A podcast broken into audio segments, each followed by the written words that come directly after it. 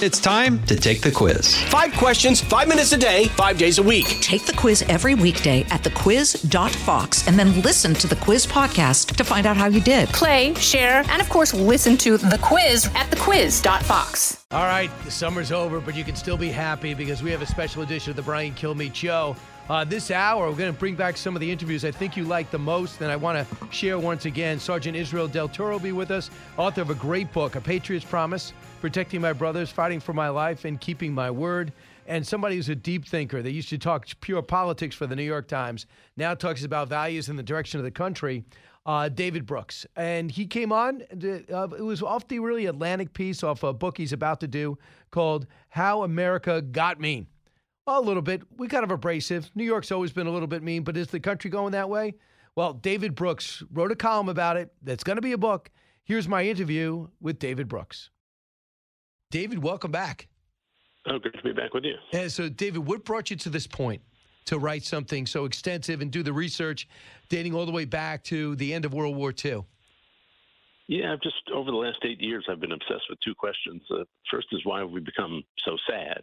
There's rising depression, rising mental health, rise, you know, a third rise in suicide. Uh, the number of people who say they have no close personal friends has quadrupled. So, like, what's going on with our society? And then the second question is, why have we become so mean? And so I have a friend who owns a restaurant. He says he used to kick somebody out of his restaurant every week for entitled behavior. I have a I ran into a lady who's a nurse, head nurse at a hospital, and she said her main challenge is to keep her staff because uh, the patients have become so abusive that they want to leave the profession. And so this just sadness and meanness are like pervading our society, and I just wanted to get the roots of it. So and right, some of it is yeah. social media, and some of it, you know, um, maybe some inequality. But to me, you know, for generations, we uh, we grew up in a society that taught sort of moral skills, like how to be kind to people, how to be considerate, how to disagree well, and no one's teaching the skills anymore. So does that go on parents? And when my original concept when I started reading the story was this is going to go back to social media, especially when you talk about eight years. That's really the advent of the phone. And, yeah. and the way we communicate, the way we're in our phones when we're, we're around our friends and family. We don't even talk to the people next to us. And I thought that was the foundation of it, but you think it's deeper? Yeah, I think that's a big factor. Um, you know, on social media, there's like judgment everywhere and understanding nowhere. So everybody feels sort of alienated. But if you know the phones are everywhere around the world, uh, and the social and moral crisis are mostly America. We have it worse than anybody else. So it's the interaction of, of phones with a deeper problem with the culture. And my basic story there is that you know our founders looked around and they said human beings are beautifully and wonderfully made, but we're also deeply broken and sinful. And if we're going to make a decent society out of people who have sinned, then we've got to do moral formation. And moral formation sounds, you know, pretentious and pompous, but it's really just three things. It's giving you a purpose in life. What are you directed toward? Maybe toward God or toward family or toward country. Second, it's restraining your selfishness so you can be a little self disciplined in front of temptation. And finally, it's just teaching like basic moral skills like how do I develop a friendship with you? How do I, if I'm going to break up with a boyfriend or girlfriend, how do how do I do it without crushing their heart? How do I have a good conversationalist? How do I be a good listener? These are skills, like any set of skills, they need to be taught, and we sort of dropped the ball. So you know, you say Cub Scouts, Girl Scouts used to be a way of doing that, and and used to talk about some uh, outside organizations. But fundamentally, if parents aren't doing it, uh, you got to get it elsewhere. If it's a broken home, divorced home, single parent family where they're working uh, 50 hours a week, it's got to go somewhere else. So you think we got to set up some uh, moral structures in our society? Do you think is that somewhat of a plan? Yeah, I think that's somewhat of a plan. I mean, I mean, I think our schools. I mean, first of all, you're right. Our families should be doing it, but you know, families need to be embedded in communities where everybody's sending the same message. And with fewer people going to the church or synagogue or mosque, uh, they're not getting the message there. And then we've developed a culture, especially after World War II, where we tell people, you're wonderful, you're good. and so you don't need moral formation. You're good just the way you are. All you got to do is look within and find the angel within. And that was sort of the self esteem movement in the 1970s and 1980s. And so all the a lot of the institutions that used to really do moral formation, like teaching you how to be a decent person, how to show up well, they just got out of the more formation business, and they got into the uh, you do you business, uh, self affirmation, and just we became a much more narcissistic and egotistical society. So we need a moral shift, but and then we need then we need actual skills. And I've actually spent the last four years working on a book which is coming out in the fall, and it, all I do is I collect skills. How do you become a good conversationalist? How do I listen to you with attention? When I meet you, what kind of gaze do I cast upon you? Like, I have a buddy who's a pastor in Waco, Texas, and when he meets somebody, anybody, he he knows he's looking at someone made in the image of God, and he knows he's meeting someone who uh, so important that Jesus was willing to die for that person. And I don't care if you're Christian, Jewish, atheist, whatever, but looking at every person you meet with that level of respect and reverence is a precondition for seeing people well. I mean, in other words, uh, find the good in everybody. Find the. I'd rather see more of the good than the bad. You could find either one, but you start with let's find the good. There's got to be something good about that person. Um, yeah, to begin you, everybody you meet is more interesting than you on some subject. Everybody you meet is better than you on at something. So if you ask them the questions like what they really care about, you're going to have a great conversation. And when you have a great conversation, people feel respected. Uh, and, you know, somebody said in any conversation, respect is like air. When it's there, nobody notices. But when it's absent, it's all anybody can think about. Do you think we've hit different crises like this in our past? I mean, I know that there's always a sense of loss of patriotism in our past. If you read back uh, you know, even leading up to the War of 1812, they write, you know, where's that spirit of 76? Where, you know, these people, you know, the, this generation is as tough as we were. I mean, and the, it just amazed the same thing leading up to World War One, right after the Civil War of the 1880s. They talked about how soft their kids were. Do you think that we go through cycles like this, depending on the challenges our nation has?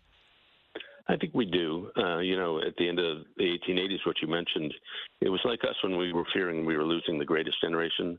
They were fearing they were losing um, the Civil War generation, and they did things to to take care of it. They, you know, they established the Pledge of Allegiance. They established a lot of civic practices to try to give people um, sort of moral sturdiness. Uh, basically, college football got started so young men could learn to be a little tougher. Uh, and so every generation is called upon, to, I think, to to address the moral challenges of, of their day. And in our particular day, it's this uh, rise in depression, rise of distrust, uh, rise in ability to be really be good friends to one another. Now, how much of, of this, like when people look at depression and they look at some of the medications out there, and everyone wants to see a therapist and psychologist, like for example, if you're if you're in a situation in your life, you get hit by Sandy, or if you're on that in Maui and you got your whole life destroyed, you don't have time to be depressed. You got to worry about the X and X's and O's of eating, surviving, finding out where I'm going to get, where we're going to live, where your family is. There was a time in which we were scrambling to make a living, and the fact is, as a country, despite our debt and challenges that we have, we have a lot of luxuries that we never had. Past generations didn't have. And when you don't have the things that that are necessary for survival and success, and you look around and go, okay, uh, what makes me happy? I don't know, because I know I can survive. I know I have a place to live. I know I have a job. So what satisfies me when you realize you don't know what that is? In comes the depression. Without that sense of urgency and survival, for example, in Ukraine, they're fighting so hard to survive, wondering about their loved ones. I don't know how much Prozac they need. Yeah, that's for sure. I mean, there are some cultures where they don't really acknowledge depression. Uh, I think you know I, I look at parenting and I think and the way we do schools, and a lot of the parenting in a lot of schools is based on a false idea, and that false idea is if I keep you, my child, safe, then you'll grow strong. But if I keep you too safe, you never learn to deal with setbacks. You never develop resilience. And a friend of mine points to the fact that a lot of kids have peanut allergies now in schools, and they can't serve peanut butter in schools. And why are there so many more peanut allergies in schools? It's because we're protecting kids from encounters with peanuts. And so they become more vulnerable to the allergies. And so that's a, sort of a metaphor for uh, a better form of parenting. And I think that's part of what's happened. Part of that cultural shift is we thought, I just need to keep you safe and then you'll be better. But that's not the way you make people strong and resilient. And you, is your goal to make people aware of what's going on? Uh, and unless you take a step back and analyze society, uh, you're not going to pick up. You can't change it unless you recognize it. Uh, do you have a Are you are you chronicling this, or are you looking to make this an action plan? I'm looking to make this an action plan. So, you know, the book that's coming out is called How to Know a Person. And I really walk people through. I, I didn't know the skills myself. Like, if I want to make you feel respected, seen, heard, and understood, what you do every day on your job, you you talk to people. And but I've got to become a really good conversationalist. I've got, got to become a really good listener. I've got to know how to ask questions. I've got to know when to wait when you, when I sense that you're being not you're, you're being a little scared because I'm being too probing. So I've got to be patient. There are just all these social skills, uh, and we don't teach them. And so in the book, especially, I, I, I just walk people through the skills and. It's like here's how you do carpentry. Here's how you play baseball. Well, here's how you relate to other people. It's it's a skill set. You know, I do do. I I remember my kids. I go, the first thing you got to do is find out, uh, to listen to people and, and, let them know you care. If they tell you that they have a big game over the weekend, the first thing when you see them on Monday is how'd you do. You have a big test coming up, show them that you listen, you care, you do follow up, and on some level, they're going to say, "I like that guy. I like that woman." You know, they they they care. I don't know why I like them. I just get along with them. It's because they're asking questions to show that you're listening, and that it what they said mattered. Yeah, absolutely. I, in my book, I say there are two kinds of people illuminators and diminishers. Diminishers stereotype and ignore you, they make you feel invisible. But illuminators make you feel lit up, and they know what matters to you, like you said. And they say, Well, how'd the game go? Or, you know, they'll they'll say, How's your mom doing? You know, they'll, or, you know, in the, if you got a friend who's suffering, sometimes you don't have to say anything. There's nothing you can say because they're, they're really going through something hard. So you just show up. and It's just the art of presence. I had a friend whose um, daughter got banged up bad in a bike accident. She said, "You know what? The best thing that happened during the many months where she was recuperating, somebody came to our house, noticed we didn't have a shower mat in the shower, so they went out to Target, they got a shower mat, and they just put it in, and they didn't even say anything. They just did the practical thing, and they said, she said that was so honoring. It was like they knew what I needed, they did what was practical, and they didn't turn into a big drama. Yeah, uh, take action. Uh, I think a lot of it too. The pandemic. I'm interested to see what you thought the pandemic did for uh, your concern about our nastiness as a culture and maybe our self-absorption, because we were told as a country, stay home, uh, stay away, don't go out to eat, and in many cases, your job doesn't matter, right? So people got introspective for a while, and they go, you know what?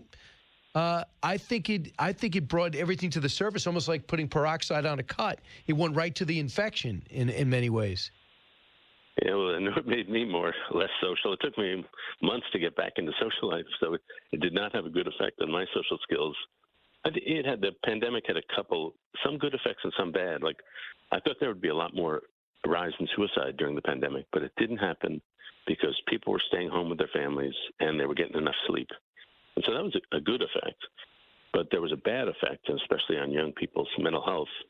If you ask people um, in 2019, do you feel persistently despondent and hopeless?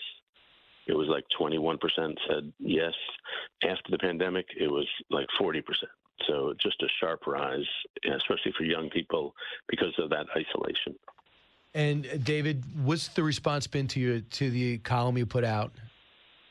It's been uh, overwhelmingly positive. I, people, I think people sense that you know there's just something weird going on in our culture, uh, and um, they're looking for explanations. And I don't know if my explanation is the whole one. Like social media certainly plays a role, and but I think I was pointing to a, a piece that hasn't been played up as much, which is you know we you get, you get our our parents, our grandparents, our schools, our churches.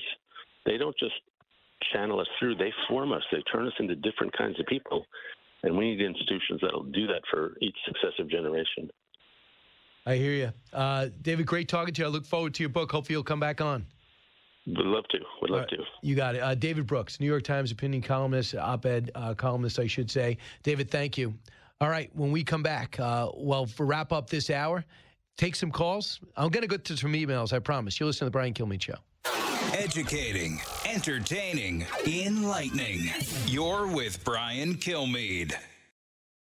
From the Fox News Podcasts Network. Stay on top of the latest news and information from Fox News. Listen and download the Fox News Hourly Update on your time. The trending stories you need anytime you want it. Listen and download now by going to foxnewspodcasts.com. Radio that makes you think. This is the Brian Kilmeade Show. It occurs to me that much of the language debate is about acceptance and respect. If you're trans, give me a word, I'll call you whatever you want, and I'll treat you respectfully. But don't ask me to remember 14 new terms to describe where you are on your unbelievably nuanced spectrum. It's like, that's a way to make friends. I mean, imagine if I did that to you. Hey, Dov, you're a comedian. Oh, easy on the label. Sure, I enjoy humor and paradox, and I'm not a fan of literal expression, but I also like walks on the beach and parks, and I feel like a fireman.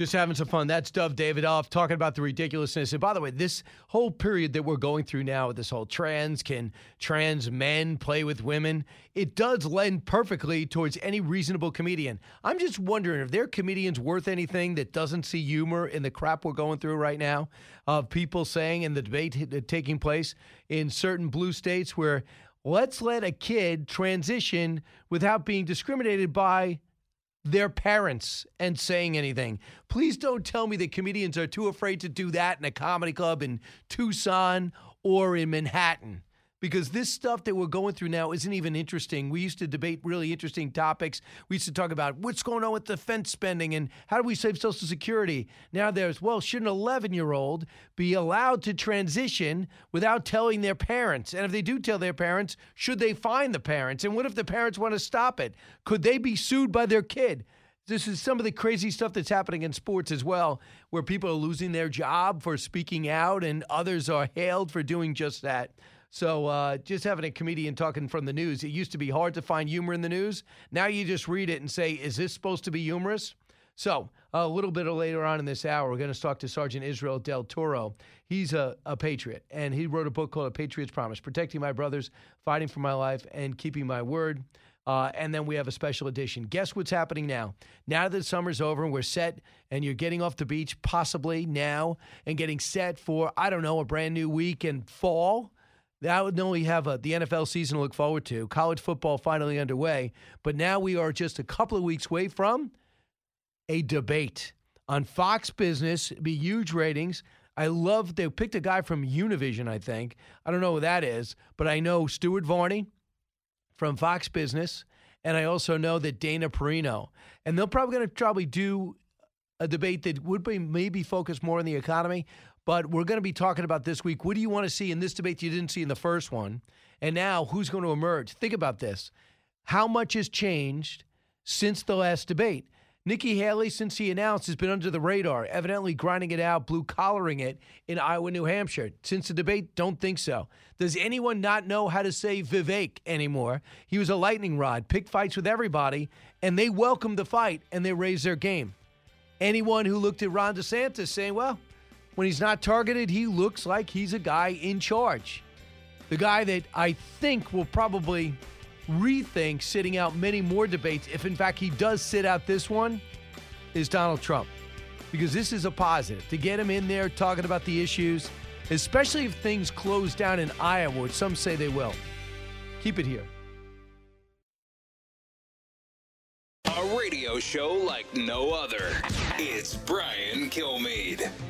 So, uh, Senior Master Sergeant Israel Del Toro Jr., retired, is now unretired, back in action. He's the author of Patriot's Promise Protecting My Brothers, Fighting for My Life, and Keeping My Word. Uh, Sergeant uh, uh Del Toro, welcome back. Welcome to Brian Kilmeade Show. Uh, thank you, sir. Thank you for having me on. It's a, it's a pleasure and honor. Well, I mean, to put your life story together is unbelievable. It's going to be a great movie if anyone has any brain in their head that is a producer with some financing. But uh, maybe first off, uh, with the amount of what you've already done and experienced in the military, what really pushed you to break precedent? 100% disabled to go back in?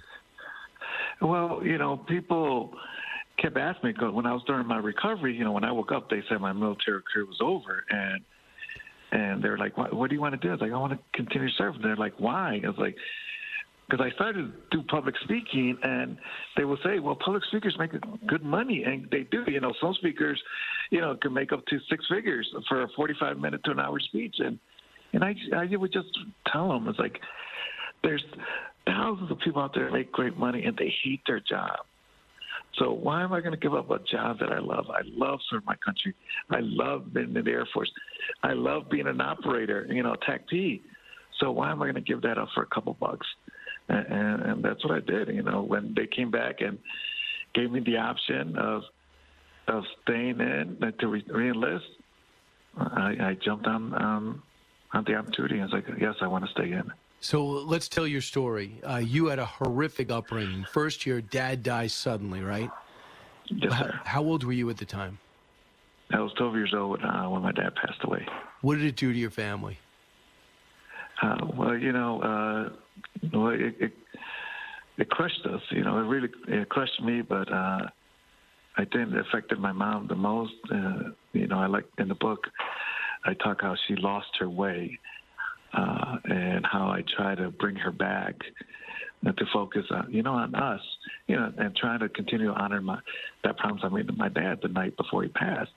You know, take care of your family, and and you know, unfortunately, one time, you know, she really gave it to me and, and, and threatened me, saying, if you continue to do the way you're doing, uh, I'll send you to a boarding school and you'll never see your brothers and sisters again. And, you know, uh, that's when I realized, well, I'll focus on my brothers and sisters and I'll try once in a while to try and bring my mom back. But, it, you know, it, it just didn't Right. work because a year and a half later after my dad passed, you know, she was killed uh, by a drunk driver.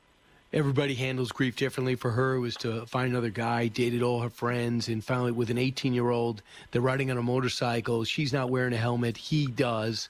He goes into a coma. She goes into a coma, horrifically injured.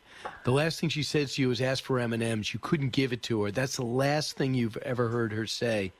And she passes away. You find yourself the oldest in your family, and they didn't even want to tell you your mom was in an accident, right? I mean, they they you weren't old enough for them to tell you. They had to call another adult. Cops had to come into your house and call another adult to tell them to tell you. Yeah, that, that that was tough. You know, when they they came knocking on the door, like taking out. I want to say it was like about three o'clock in the morning, two o'clock in the morning, and an officer asking, "Is hey, your mom? Is this uh, Maria del Toro's home?" I was like, "Yes, sir." I was like, "Is she home?" I was like, "I think so. Can you check?" You know, I go check and like, no. I was like, "Well, do you have someone you can call?" And uh, you know, I'm asking what's going on, you know, because you know I had just, uh, you know, I was about to graduate eighth grade, uh, and you know, so I was 14, and they're like, well, we need to talk to an adult, and they made me call. Um, I think it was my aunt I called, Right.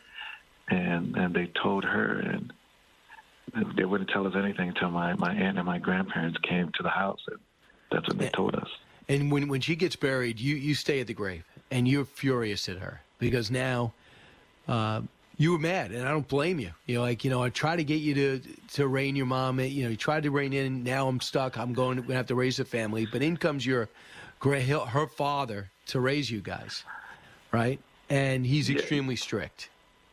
Yeah, but you know, my my grandpa was very old fashioned. You know, he's two generations behind. He was that generation that believed, you know, the boys were outside doing the work and, the girls did not do sports. They stayed home and cook and clean. And it was tough for especially my sister that followed me because she was into sports. She was a volleyball player and and trying to be the mediator between that. It, it, it was tough, you know. So, so you also had. A, so meanwhile, you have this tension at home. You're trying to be the leader. You also try to get your life together. You're determined you're going to go to college, University of Illinois. Your teacher tell your counselor says you're not going to go there. Go to a community school. Not only do you go there, you get a you get a full scholarship, and you're going. And you go in there and you put that that acceptance and that scholarship in front of them, and you said and you use an expletive, and you got suspended, but it was worth it, right? you know, I got a month's worth of attention. Yeah, most people don't realize that. You know, I went to a a, a Catholic school, so my counselor was a, a priest. So, yeah, Oh, I didn't it, know that. It was so worth it. Yeah, So it was so worth. It was so worth a month, month long to just to prove wrong. Because I never accepted what people say my life is going to be. I choose what my life's going to be. You know, and, and and nothing's wrong with a junior college, but I always wanted to go to So what, University of yeah. Illinois, and and and to prove them wrong, it was a, it was worth that month long detention. but you're not able to go. Uh, in the end, you had to take care of your family. Your the, your father, your grandfather has a stroke, uh, and you pretty much got to take care of the family. And you give up that college education and start working and supporting the family. And you must be like, what is going on with my life? Am I star-crossed or what? Am I cursed? Yeah, yeah. For a long time, uh, you know, I, I thought I was cursed because anytime I was on a high, uh, Brian, I just, I just got knocked right back down, and I did. I was like, why is this happening? Why, why are you challenging me? You know, you know, asking asking God, why are you challenging me? I'm, I'm, I'm only at the, the time, you know, I was what 20 years old, and I was like, and I'm going through all this. I'm like, what's going on? And you know, maybe he had a plan. He was getting me ready for the day I got hurt and and prepare me. Uh, So you're watching the Air Force. You're watching an Air Force commercial. You have a one rare moment where you sit and watch television. You see it, and you go, "I'm joining." You know, my my the youngest is 15. They can handle it. I'm going to join. And you join the Air Force. And you talk about how tough it was, but you loved it, correct? I did. I, I really loved being an operator. You know, I grew up. We grew up in the generation of Rambo.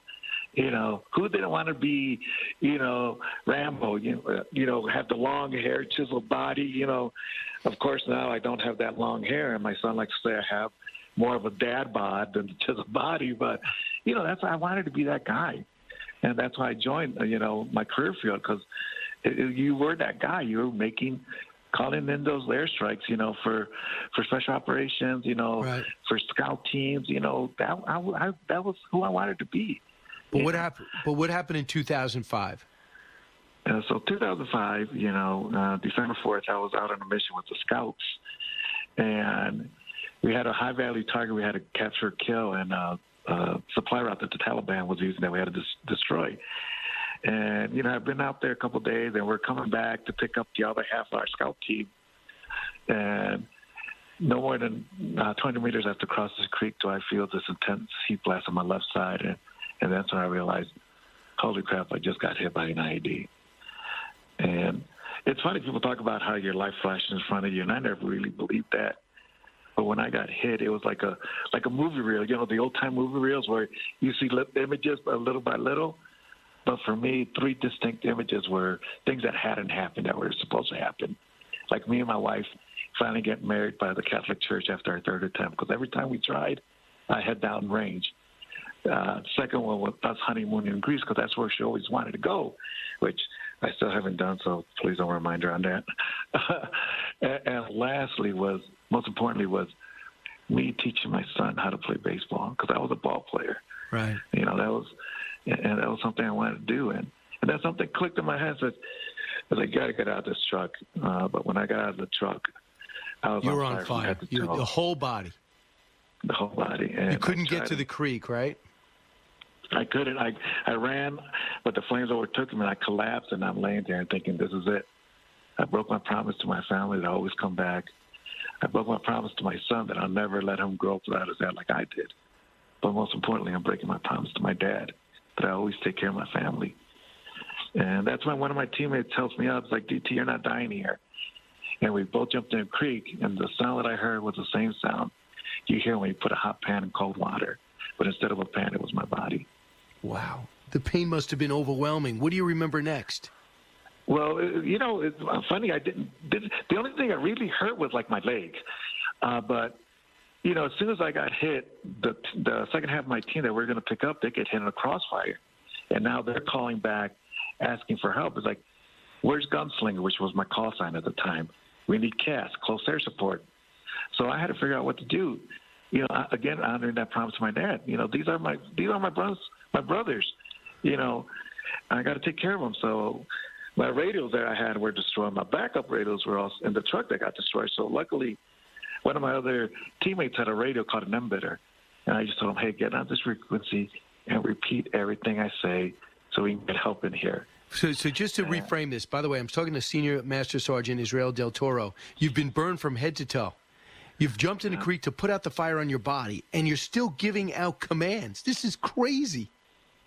Yeah, you know, uh, it, at the time, you know, I, I was just, I was just trying to take care of my my, my guys. That's all. You know, honored that promise. Uh, I didn't think nothing of it.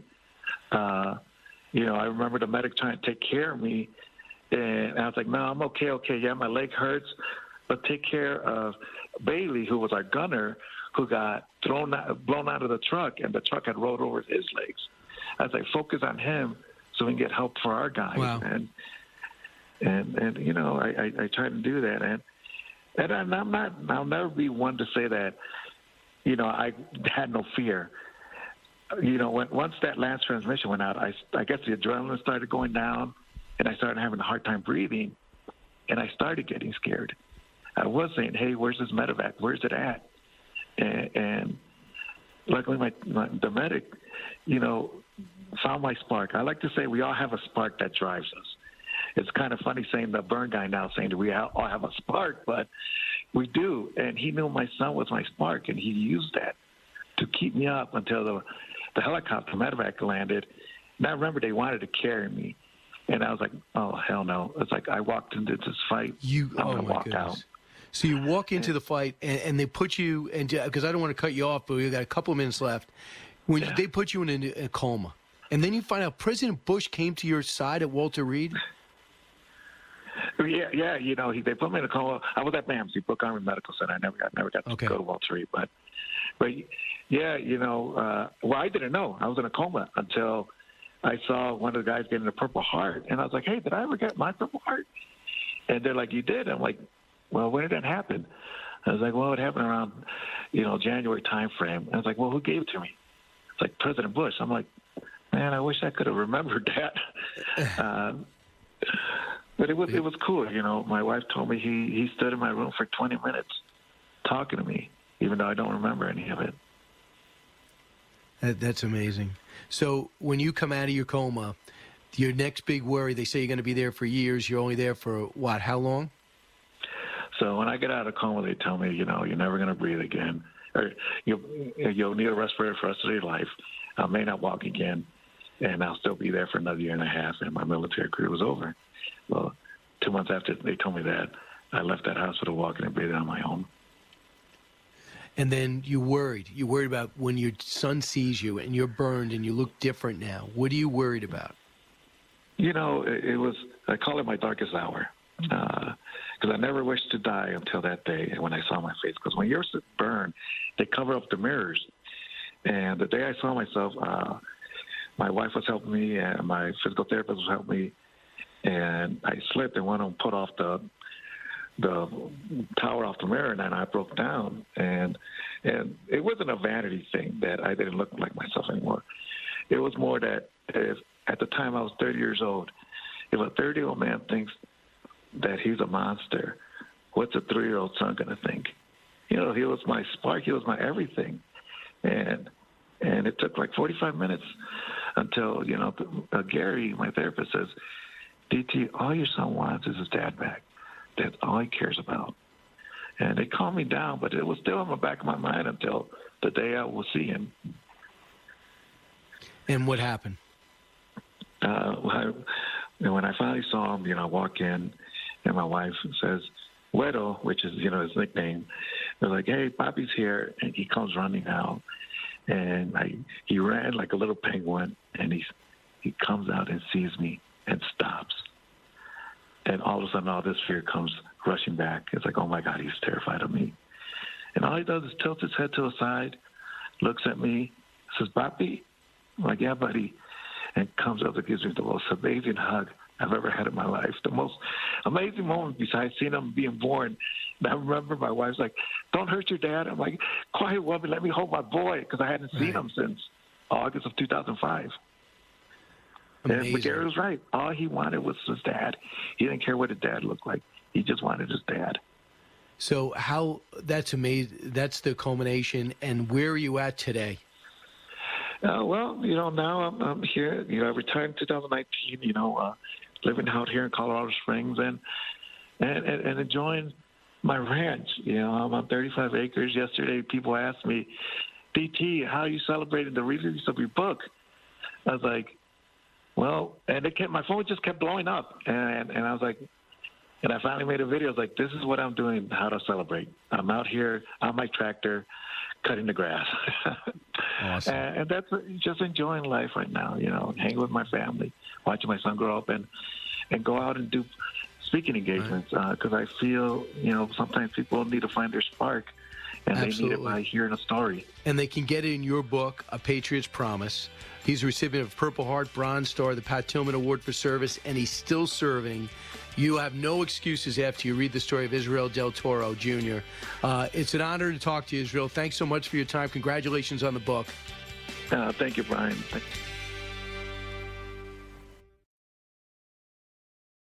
Breaking news, unique opinions. Hear it all on The Brian Kilmeade Show. Hey, welcome back. Just finishing up this special hour on the special edition of the Brian Kilmeade Show. Thanks so much for listening on a Labor Day. And if you ever missed the show, or if you have finally have a day off, your schedule's a little different. Hopefully, you are off, and you're listening to the show for the first time and say, "I want to get it." Just go to briankilmeadshow.com. It's a podcast, and it's one of the top podcasts in the company, and that's great considering a lot of people listen to it live. Most do and yet people still want to listen on the podcast. It's truly flattering. Quick note we've been talking about race, Nikki Haley, Vivek Ramaswamy making accusations, Jemele Hill of, uh, I think it's the Atlantic, some magazine that she's writing on after being uh, just expelled from ESPN. If you want to know about race in America and why we have no right to start claiming arbitrarily racism, think about how far we've come, which is one of the reasons why I wrote The President of Freedom Fighter, Frederick Douglass Abraham Lincoln, The Battle to Save America's Soul. And that's why I wrote uh, uh, a book that's coming out. Don't worry if you haven't ordered it yet, but you can pre order. It's called uh, Teddy and Booker T. Uh, two American icons uh, blazed the path towards racial, racial equality. And they did it across, uh, across many headwinds. When we were doing separate but equal and Jim Crow, Booker T. Washington would not be held down, and Teddy Roosevelt would not be held back. And the way they combine, these are two stories and two Americans working together. It's a story I thought you had to know. I could not wait. I've been working on this from before the last book. I can't wait for you to get it. BrianKilmeade.com or Amazon.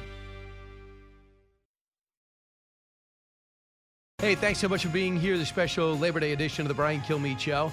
Uh, this hour, I'm going to be joined by two of my favorite people, the most interesting people I will ever meet. Uh, Tyrus, uh, what he overcame in his life, what he became as a wrestler, bodyguard, and now as a commentator and stand-up comedian, uh, live or in person, in an interview setting, or as a panelist. He's unbelievable. He shared his story with me. I got it in two parts for you. And then Jordan Peterson. We sat down for as long as we possibly could. Two parts. We talk about happiness, what it means to be a man, life today, and what success actually is, and also about relationships. Jordan Peterson, unfiltered, unedited, then Tyrus. Listen. It turns out new hires in 2023, according to a new study, are totally unprepared for work and life. Not saying everybody, but a lot of them. Psychologist and author Dr. Jordan Peterson joins us now. Dr. Peterson, great to see you. Thank you very much. So when this study popped up, we thought you got to weigh in on this. They say that Gen Zers come in, they're sincere, but if they have no necessary instinct on what to do next, find them a lot sitting idly by waiting for instructions on what to do next. Does that make sense to you? Something about this generation that would have trouble being self motivated. Well, I think that if you set up an education system that's designed to do nothing but demoralize young people and to convince them that their ambition is dangerous and, well, even world threatening for that matter, a manifestation of patriarchal oppression on the social front, and then a danger to the survival of the planet on the natural front, then and you don't do anything to foster that ambition and to channel it into a manner that might be productive and to tell young people why their ambition might be useful, then you're going to get exactly that.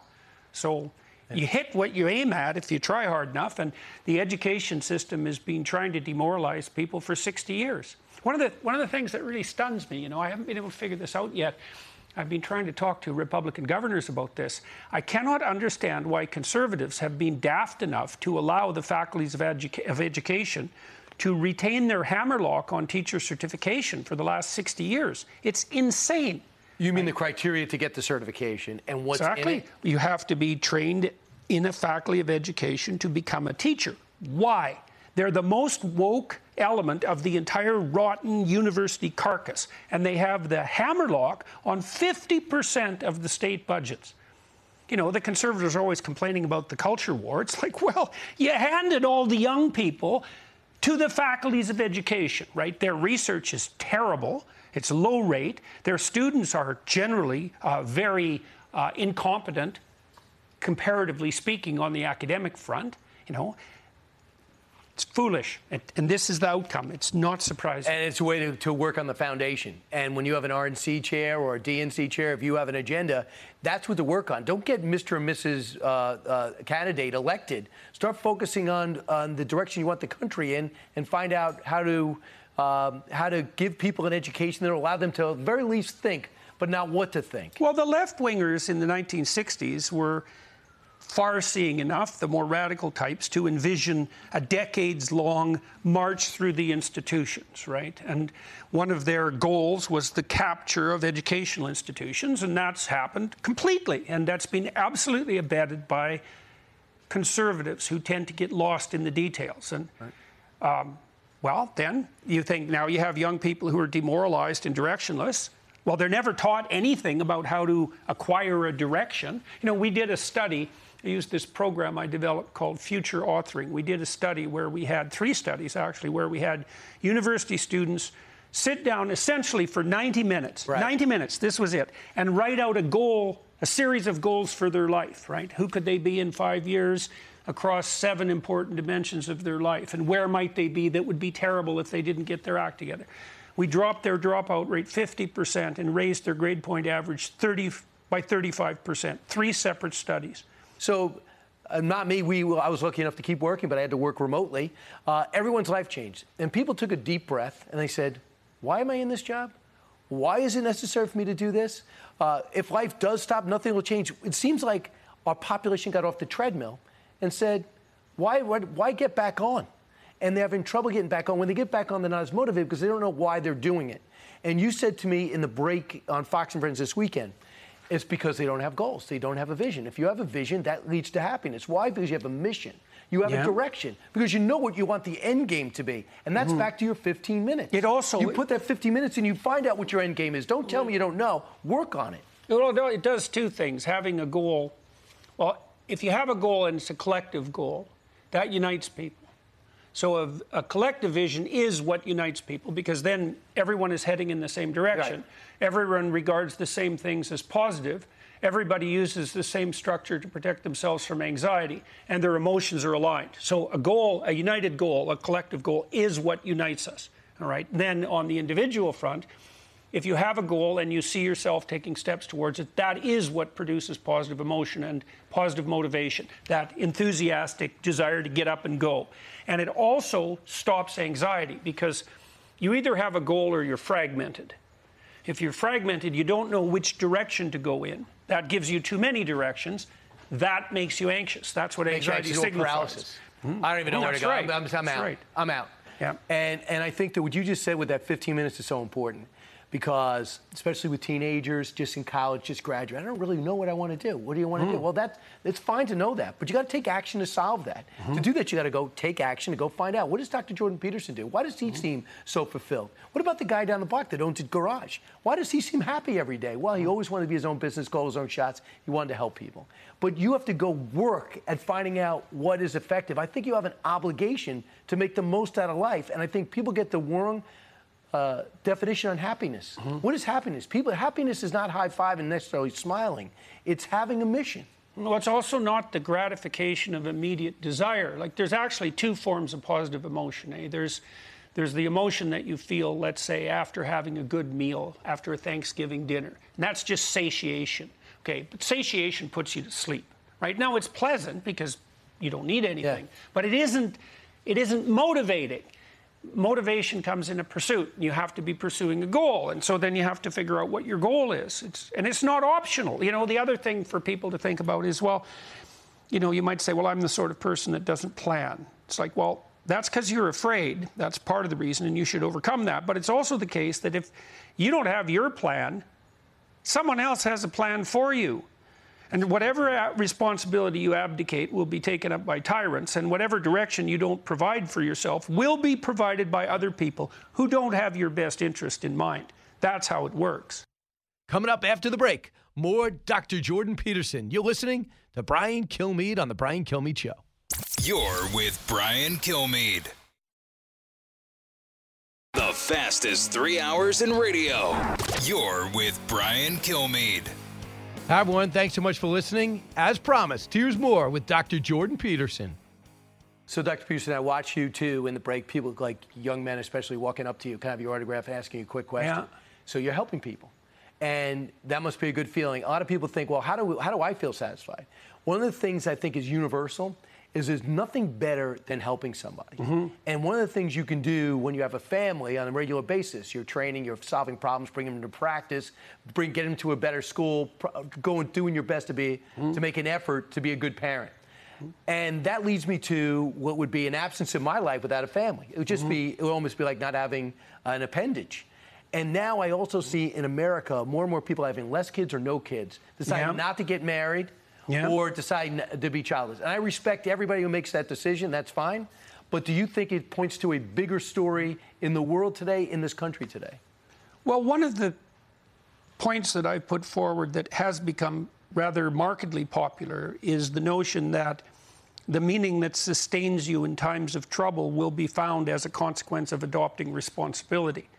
See, and this is another thing conservatives haven't been very good at communicating to young people because conservatives tend to be somewhat finger wagging in their morality. You should do this. And, you know, fair enough, there are things you should do, but there's a better story there. And the story is the one that you started to outline, which is well, if you look at this, if you look at what you have at hand when times get rough, let's say, which they certainly will, you'll find that most of the genuine self esteem that you feel and the cessation of anxiety and the pursuit of happiness is a consequence of bearing responsibility, right? You bear responsibility for yourself over the long run, for your wife or your husband over the long run, for your family, for your community. And that's a reciprocal interaction, so you'll get paid back by the people you're helping for doing that, but it also is an intrinsic don't do source it of meaning. reason, too. No, no, you Yeah. do it. You do it because everything works if you do that. So the other thing, see, we thought for a long time, and this is actually could be laid at the feet of psychologists to some degree, that your happiness or even your mental stability is somehow an internal thing. It's psychological, but that's not exactly right your mental health and your happiness, so your freedom from anxiety and your happiness, is dependent on the harmony that you establish in within the systems that you're embedded. So you can't be sane and happy without a long-term partner. And the data on that is quite clear because married people are a lot happier than unmarried people. Okay? You can't be sane and together within a couple without having a family. It might be your parents and your siblings, but it should also be children because that you have to knit that together. And then your family can't function without a functioning neighborhood, and then a community, and then a state. And the sanity is the harmony between all those levels. It's not something you carry around inside you. And it's, it's partly key to sanity being embedded at all those levels because none of us are capable in and of ourselves of regulating ourselves. Like when you and I are even talking right now, the communication regulates. We regulate each other with the communication, right? You're saying things, I'm saying things. We're trying to keep it interesting. We're trying to move forward, you know, in a productive We're both manner. stimulated and intrigued. Exactly. Well, right, right. So we have a container, which is the goal, and then there's interest being manifested. And if we do that right, we pull everyone in. Well, that's a good situation, right? And then your emotions are well regulated when all of that is happening. That key to that is responsibility. You know, we talked on the Fox and Friends episode about the fact that young men are turning more towards conservatism. Yeah. And I really believe, and I've watched this a lot, that that's because they're starting to understand more explicitly the utility of adopting a heavy load of responsibility. Now, I, I mentioned that, you know, I think the girls will go along with that in a few years. And I was thinking that through the other night. Boys go out with younger girls. There's a dichotomy between the political position of boys and girls that are the same age, but girls the same age as high school boys aren't their peers. The boys are with younger girls. The younger girls will change in that more conservative direction if the boys change first. Wow. That's what'll happen. Uh, real quick on education, you talked about accommodation. So someone has uh, ADD, they're told, They- Yeah. uh, dyslexia, or other things. Yeah. In the public school now, there's a lot of accommodations. Give me, give, I'm going to give you more time for your test. Yeah. Or things to that nature. I have trouble tracking across the line. You think accommod- accommodations in many cases don't show progress, can can be limiting. Why? Well, the problem with the accommodation hypothesis is something like the advantage is, well, you want to do what you can to help people who might have obstacles that could be overcome to learn. That's not unreasonable. But the problem with the accommodation hypothesis is, well, what happens when you have an actual problem to solve? You're not going to be accommodated. You're not going to be accommodated in a workforce that requires genuine competition. Because if you're accommodated in a workforce that requires genuine competition, you're just going to be taken out. There's no time for that. Right. You might say, well, there should always be time. It's like, well, not if there are important things Life's at stake. Yeah. Well, it's, it- it's there's going to you. That's foolish, right? Because when you're making important decisions, you're always balancing one catastrophe against another. You don't have the option that everything's going to turn out. And so the problem with accommodation, well, first of all, it's going to be gamed, and it's being gamed like mad. And second, it gives the person who's being accommodated to the wrong picture of the world to which they're going to adapt. Think about this with parenthood. How should you treat your kids? Well, as a mother and father, you should be a proxy for the world, maybe a slightly more merciful proxy. But basically, the message you send your kids about their behavior is the same message that the world is going to send them. Should be. Because otherwise, you're not preparing them for the world. You know, so maybe your kid's annoying as hell to you and your wife, and you don't do anything about it because you think, well, we're all mercy. It's like that's just fine until your kid has to make a friend or, you know, deal with an adult that's not you, in which case they're going to get slaughtered. There's nothing merciful about that. And if you accommodate people beyond what the environment itself would allow, you get, you misinform them about the, the world they're going to inhabit. And plus, it can be gamed, and it's being gamed constantly. Yeah, and, and lastly, I just noticed too, as much as you know the crowds that you draw, you told me you're going over to the Middle East where you have Yeah. this huge foundation. It's unbelievable what you've done. I always find too, when you talk about yourself and your relationships, you sound like you have the same issues that everybody has. Of course. A- And, yeah. But I think people, that also I helps tell the Jordan Peterson story. I'm trying hard to be successful relaying what I learned, but I'm still dealing with the same stuff. Well, it's important for people to know that people who are successful, let's say, aren't the people who are fortunate enough to have no problems. No one is in the category of fortunate enough to have no problems. People like that don't exist. Everybody deals with aging and death and severe illness. And like I know, You, you've per- dealt with that and your wife at the same time. Yes, yes, and my daughter too. All of us at the same time, and you know, it's the case for everyone. Now you meet people now and then, and I met lots of people like this in my clinical practice who have so many things going wrong at the same time that you know it's just an unutterable catastrophe. But the fact that there are people like that, and there are people who are clearly clearly experiencing higher levels of misfortune, say, than the norm, doesn't mean that the successful people are the ones who have no problems. That's Right. just the successful people are the people who keep on going and, and they're fortunate enough to be able to do that often to keep on going regardless of what's being thrown at them Right. and, and that's that's in the nature of success right Don't take for granted one day that it's going to continue if you put your hand, uh, take your foot off the gas. Uh, yeah that that as well Online school, you and your daughter Yeah. working together. Yeah. What should we know and how do we get it? well we've got about 30 courses recorded so far in a studio in miami um, they look very good. They're very professionally produced. We're trying to find the best lecturers in the world. So if you think you're a good lecturer and you want to participate give that some thought. That's peterson academy. We hope we'll be ready to roll in November. We want to make sure that we have the best lectures that we can possibly provide on the most germane topics, and then we're going to ally that with a very stringent testing and accrediting system so that if you are a graduate of this particular institution, the people who hire you will know that you learned what you were aiming at learning and that you did the proper work. And that's extraordinarily important because employers need to know that. They Absolutely. Uh, Dr. Jordan Peterson, I know you had a few hurdles to clear to get here. Uh, I really appreciate your time. I know our audience does. Best success uh, coming your direction. And, well, if you want to go see you in person, just go to. JordanBPeterson.com. Great see there's some tickets on sale for a show I'm going to do in London. I started this alliance.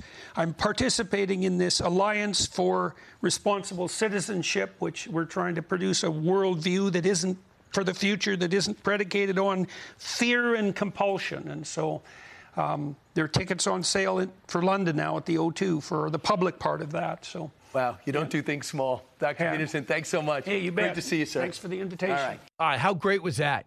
What I love most about Dr. Jordan Peterson, he looks at your questions, he actually thinks about them as if he's never heard them before. I find it flattering. When we come back, another guy I find endlessly interesting, Tyrus, straight ahead. Brian Kilmeade Show, Labor Day edition. Keep it here.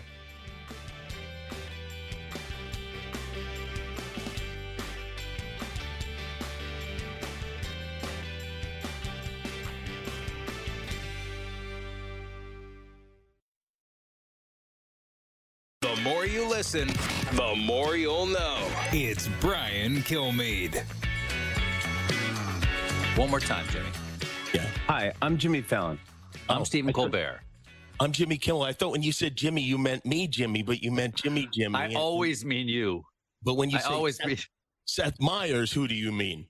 I mean John Oliver. makes the five of us together for uh, maybe an hour a, a day. Strike Force 5 is the name of our podcast. Subscribe to it now. So the five talk show hosts who don't have a job because of the writer's strike uh, Jimmy Kimmel, Jimmy Fallon, Stephen Colbert, uh, John Oliver, and Seth Meyers have gotten together, put together a podcast.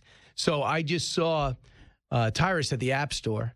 Uh, we met, we go there all the time. And he was downloading the app to know to get the podcast. And I said, Tyrus, you want to come on and talk about it? Because you're in late night television with the number one show with Gutfeld. Tyrus is here. Uh, Tyrus got that memoir out. He's got a new book he's working on too. But he's got a memoir that gives you an idea how he got to where he is today. What's your reaction to the five guys getting together just to just to talk? You know, I, I always support you, but um, you were just completely dishonest with the American people. We go to the App Store, you and I, we go for uh, video games and stuff. Let's be honest. All right. Uh, this is the first I've heard of it. Uh, Really? I said, what do you mean, really? They want to raise discussed it. money. They want to To raise, money. Yeah. Uh, the five of them get together. Uh, how long will those egos last? I mean, I, I get it, but even I always think when stuff like that comes together, it's like it's out of desperation. Obviously, they want the strike to be over. Um, I guess I never heard of improv, but uh, and get back to work. But it's a it's a nice attempt, I think. Uh, together, you know, if they film it, maybe they can give us a little run for our So, money. But so Tyrus, this is a couple of things. Do you know? Did you watch late night television at all growing up? Oh, of course. I mean, I, I watched Johnny Carson. I watched uh, Letterman. Arsenio Uh, was Arsenio hot. was good. Um, Arsenio was like, "Hey, uh, we could do this too," and um, you know, and Bill Clinton thought- famously played the saxophone. He used to be where things happened. he had that, and then of course Jay Leno uh, was good, and uh, so you watched it as much as I, I could. You know, being in school and stuff. You didn't, you know, it was only like Friday nights, but uh, and then I watched more of the old Carson stuff because that's when it was just funny when he had like Don Rickles on there and he had Right. uh, Sammy Davis Jr. on there, and and they had the, the great TV actors from that day. Uh, and it would be so much be unscripted. Oh, it would just be- everything it'd now just is go. such a promo. Well, they can't work because they no one to write their jokes for them. I think that should say a lot to the fans. You know, that should be like, you know, the stuff they say, uh, they're just reading a teleprompter. So really, the the ones you miss are the writers. Right. So maybe the writers should get paid more. If I remember correctly, Leno, when they went on strike, took a week off and they said, I'm going to go back. I'm going to write my own stuff. He was writing his own monologues. Yeah, because he was talented. and he's a workhorse. He's a workhorse. Like you know, you think Car- Carson would ad lib, you know, but um, I, guess, I guess the other side of it, it's a show of solidarity that, that we won't work while we're supporting. But then, then they go out and they do a podcast, so they are kind of working. So this is what bothers me. The history of television is competition. Today's show, Good Morning America, Carson, Joey Bishop, you know, you, Dick Cavett, and he stopped talking to you. Joan Rivers, they never talked again. You're going to come mm-hmm. against me? You, I'm never talking to you again. Letterman and Leno fractured the friendship, fractured. Oh, really? You got the Tonight Show over me? I'm doing my own thing and challenge. Those are the days. That's America. Right. You going to compete with me? These guys don't compete. They don't They compete. Actually they're not- swap shows. I guarantee you, if if any of them was in first place, it'd be different. Let me tell you what we did. Let me tell you what the Gutfeld did because we, for whatever reason, don't get invited to the Emmys, right? Probably because we won't cut the check. Right. But um, they knew better than to give the Emmy to the second best, which is probably Colbert. Colbert, I think, is is the, the toughest competition we have. So instead of that, they gave it to John Oliver, which was the lowest rated show. So we made HBO once a week. yeah, we made the late night Emmy a participation award. And I am more prouder than that than of actually winning an Emmy because we took the establishment and they gave it to the lowest rated show. That's so interesting, yeah. So that shows, although they pretend like we don't exist, but they weren't willing to give the, the they weren't willing to admit they were going to have to take the silver. So I, I take that as that in itself is when they won't show up, when they refuse to take 2nd Mhm. uh, you, you're in their head. So, a couple of things. I don't know where you were when Stephen Colbert first launched. He was getting zero ratings. The only reason he got ratings is because he just went all on the offense against Donald Trump. Right. Well, they, and they just they wouldn't even split it. Like if you watch Leno, sometimes he'll they'll do this thing with Jimmy Fallon, where Jimmy Fallon says, you know, I, my calves bother me. I need a break. And he'll walk out, and Leno takes over out of respect. Right. And he'll come to his mouth. You know what he does? Immediately starts hitting both sides, and guess what happens? Both sides laugh. Yeah. Because it's an equal opportunity offender. Why do you see it ever coming back? There's because here's the deal. There's the the Trump hysteria. There there was a short term spike in it. CNN went in all in. Uh, all these media guys went in. All these journalists went in. And you look at the guys who were at the at the forefront of the of the attacking the Trump train. Um, uh, what's his name on um, CNN? Don Lemon went hard in the pain. So did Jay Acosta. Tapper. Jay Jay kind of does the thing where he'll say something and then kind of like apologetically back out of it. But uh like uh Acosta went all in. He was all in. He was his nemesis. He hassled Rude him. as hell. Could just nonstop. And when it was over, wow, you've been you've been in the gym, huh, bro? Did you see that? Just, I wow. just ripped the Just microphone relax. off. Costa really bothered you. But uh No, it's okay. It's okay, Eric. We can wait to the break. And uh, look at that. But once it was over, he went away. They gave him a show. It tanked out. You know, uh, that's the thing. They all went in because you know um, Fallon had that great bit with Trump, President Trump's hair, and he caught so much hell for it. But everyone was laughing. He had everybody, and they funny. made and they they bet on the half the country that, but they realized that the other half of the country who works and comes home at night, those are the ones who are sitting and watching 11 o'clock to, to laugh and go to bed. So they just basically kind of spit in the face of half the country, and then they are shocked that their numbers went in the tanks because the people they bet on, once the, the Trump thing was done, they they didn't stay with him. They didn't come back. CNN is in the, is like battling with HLN. So I, I was talking to Piers yesterday, and he's friends with James Corden. Yeah. And James Corden had very creative stuff. Of course, he had to do his obligatory Trump's terrible, but he used to do plays. Like he used, they used to stop traffic and do mini plays while the light was red, and then come back. They used to do extraordinary things. But know what they said? The amount of money you're costing me to do this show, where Letterman used to thrive in that uh, that area, actually the exact same show. I'm not getting the ratings. So w- basically, they can't afford him anymore. So he's like, I'll just go back to England. That things are changing right before our eyes. Well, the thing is, here's what it is. When you when you come on at 12 midnight, the viewer is not trying to be scared or angered. They're trying to go to sleep with a smile on their face. And you want to make everybody laugh and happy. And plays on the road, I would rather hear than bashing a president that half the country voted for. Right. Like it just it, there was no money and sense in it. And then uh, some of his off the field stuff was a little weird. But again, it goes to the same thing where you mean in the restaurant when he blew up at people? yeah, Yeah. Uh, you know, but you get into this thing where you the best thing to do is make fun of everybody. Don Rick, the Don Rickles philosophy is what I live my life by. I, I made fun of I make fun of Trump. I even occasionally, although I don't make fun of you because that's all Gutfeld does. That's all he does. I, my role is to be like, why? Why? Why? Kilmeade's a good guy, man. What are we doing here? Like, right. And if you can't convince him, I mean, there's. I heard of shooting in the tent, but like throwing dynamite sticks in the tent is ridiculous. Right. I was shocked when Perina Perino took a shot at you. no way. Yeah, and I was like, "What are we? do- You too? Yeah, she took a shot Allison, at you." was I not was I not informed of this? Are you trying to keep me when Dana Perino turns? Dana Perino hosts the show, and I, I believe it had to do with some level of creepiness. And your picture popped up, and I just went, "You too, Per- Dana?" At two, oh, oh Perino. Wow. So- like, I, I will have you know, last night when I hosted, there were no Kilmeade shots. Would you have taken them out? Yeah, I, uh, that I see. Here's the thing. You wrote it. You I wrote- write my own stuff. Oh, okay. So at no point was I gonna shoot who. Uh, I just don't understand it. Like anybody who needs help, Kilmeade's there because it's not like you're going home. Like you know, you don't even have lunch breaks. Right. That's I, eat, I, I do eat at my desk. Yeah, you do. You know. you say that's what my backpack's for? yeah, that's Thank keep you. your good stuff in there. Uh, Tyrus, last thing is I had uh, I interviewed Greg twice in a half hour. One for Fox and Friends, and then one for the Saturday Show. Yeah. for his book late night. And in it, uh, we bumped in in the Fox and Friends with all his hits on me. Right. And I said, "Explain yourself." And we just went back and forth. People are writing headlines. Kilmeade gets his revenge. Demands it. That's not what I said. We're just having fun. Explain it. But it goes to show you, even though we're in the media, anytime you do something on Fox, they're not going to understand it. No, well, or they're going to try to make it literal. yeah, yeah. Like absolutely literal. Yeah. You know, because I said I was talking about uh, we were we were talking about neo pronouns, right? And basically, my my philosophy on that is if you are spending time inventing things for yourself instead of competing. Like if you're not doing well in school, then you say, well, you're not a you you identify as a non-school learner, you know, or whatever the hell it is. And I said, if my children came home with that attitude and, they, and instead of doing their homework, they said, these are my pronouns, Daddy. I said, well, my pronoun would have been, I think I said butt whipping, but I was using the A word. Right? Next day, Tyrus threatens to assault children. That's right. I saw that. I never read the article. Assault chil- No one read. No one read the article.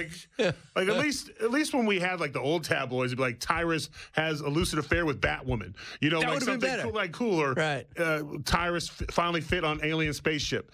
Hopefully they'll keep him. Right. So you know, Mm. but like it's just that's the the they try to go literal to try to get a thing. You know, and and you going after Gutfeld, I think it's passwords.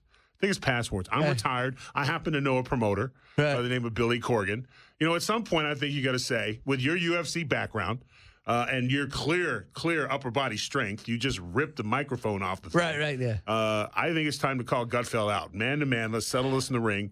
Um, and, and let's just make it happen. Do we make it early morning or late night? Oh, you make it. Uh, you make it early morning. Okay. Because that way it will be quick.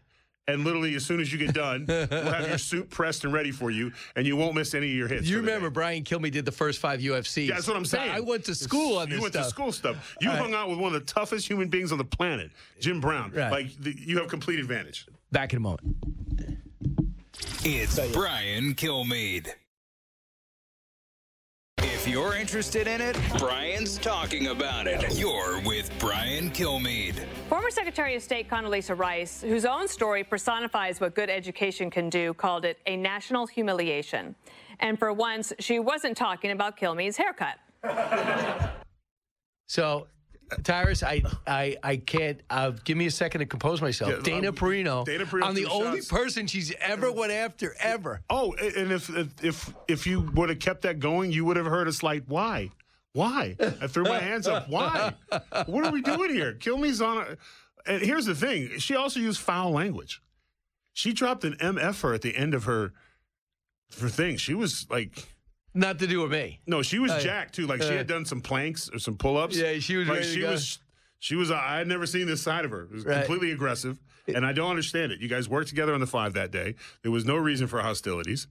Like, I I just, you know, may I don't know. Put it this way: not only did I work, I worked the next day, Yeah. and there was not even an acknowledgement of the shot given. She must be. She must think that I'm over it. I am not over it. She, uh, I know what she assumes is because you get up early. I think Greg thinks the same thing.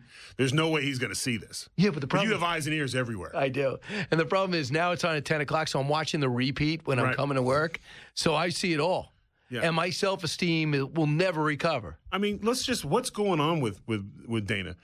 I'm you and I are having a heartfelt thing about my retirement, and she talks about my calves. Oh yeah, Like, what I mean, just what is what is with all the anger? I know it's unbelievable. To a guy who never skips leg day, like squirrels confuse my legs for trees.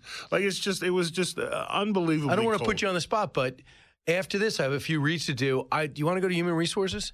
You know what? No, Can you- because can you imagine running her in the hallway? I, she terrorizes me. There's Right, two people I fear at Fox. That's Judge Jeanine and Dana Perino. I always stay on their good side. There's one thing you'll never see Tyrus in the waiting room inside Human Resources to file a complaint. I think they'd be like, "Are you kidding me? Your feelings are hurt." So look at you. Uh, the other thing that I find fascinating is this guy Oliver Anthony. I read a column yesterday by Nicholas Kristof in the New York Times. Every Democrat hates it, and he said, "What happened to the Democratic Party? If you listen to the words, if you listen to what he said, that's used to be the Democratic Party. He's going to bat for the for the little guy who says that they don't get they get taxed too much and other people don't. North of Richmond used to be a problem. Did everything goes outside the joke when he said, if you're five foot three and 300 pounds, don't I don't want to support your your uh, junk food. Besides that." He says everything else he said used to be the Democratic Party. And then he got mad that the Republicans were saying, You're my anthem. So here he is on Joe Rogan. I want you to hear some of it. When a person like yourself gets labeled a right wing, left wing fanatic, like right out of the gate. both in both in like a week and a half. Then yeah, at least I know I'm doing something right. You know, why do people have to attack? it? Well, I think it's just for whatever reason I've been I'm the subject matter the last couple weeks. In everyone's defense, I probably haven't. I've waited for th- for this opportunity, I guess, to really have a real conversation with somebody about whatever it is I am. So people are just trying to find who's this Oliver Anthony guy and what is he and where does he work and who did he vote for and what's his family like and yada because they want to sort of build this um, image of whatever it is that the person behind the song represents for better or for worse. Right. It's really funny to watch on my end because obviously I know what's true and what's not, and so like just even what I've skimmed through of people sending me like like singing at the Super Bowl, like how many people have formed an opinion about whether or not I should be paid to sing at the Super Bowl. Like I'm not singing at the Super Bowl. That's just a, some somebody made up. There's been hundreds of hours of people's time wasted probably talking about all these little like things that don't even exist. It's just somebody made them up and put them on the internet, and so I'm just letting them ride. I think they're. I think it's. I think it's great. I- wild. I, just think it's great, like that. At least the last couple weeks, I've been able to entertain everyone and get everyone's mind off like all the all, all the other horrible stuff that's going on in the world right now. So, what do you think, uh, Tyrus? What do you think about the phenom a week later? You know, I think the here's the here's the point, and I think what happened to the Democratic Party is pretty easy. Bernie Sanders brought the socialism in, and it just spread because now moderate Democrats are considered right wing. Like Bill Maher has not changed his politics At at, all. all. but he's right wing. Um, you know? But it, it's not just him; it's everybody. You know, recently uh, there was an article written about me how I, my net worth was I think it was five million, but I had blown it all on poker and drugs. And nothing to do with and I, and I, ju- I just wrote back, sir, I've never played poker. You know, like, you know, it's just they try to throw things on the wall for the reaction. You know, they, they get the reaction because usually if you say ten bad things about somebody, they're hoping that the the laws of averages forty percent of it will be right, and then you just connect the thing with feelings. And there's no facts, and just anything that's said against the narrative because it's the progressive party now. And they're the, the minority, but they're convincing everyone that they're this giant thing. But the voting base, the blue collars is moving to Republicans. I mean, No. they've, they've picked it up. if you're because of very simple things. When you go to the grocery store and your average bill for the last, and let's take President Trump out of it. During Obama, grocery bills weren't ridiculous either.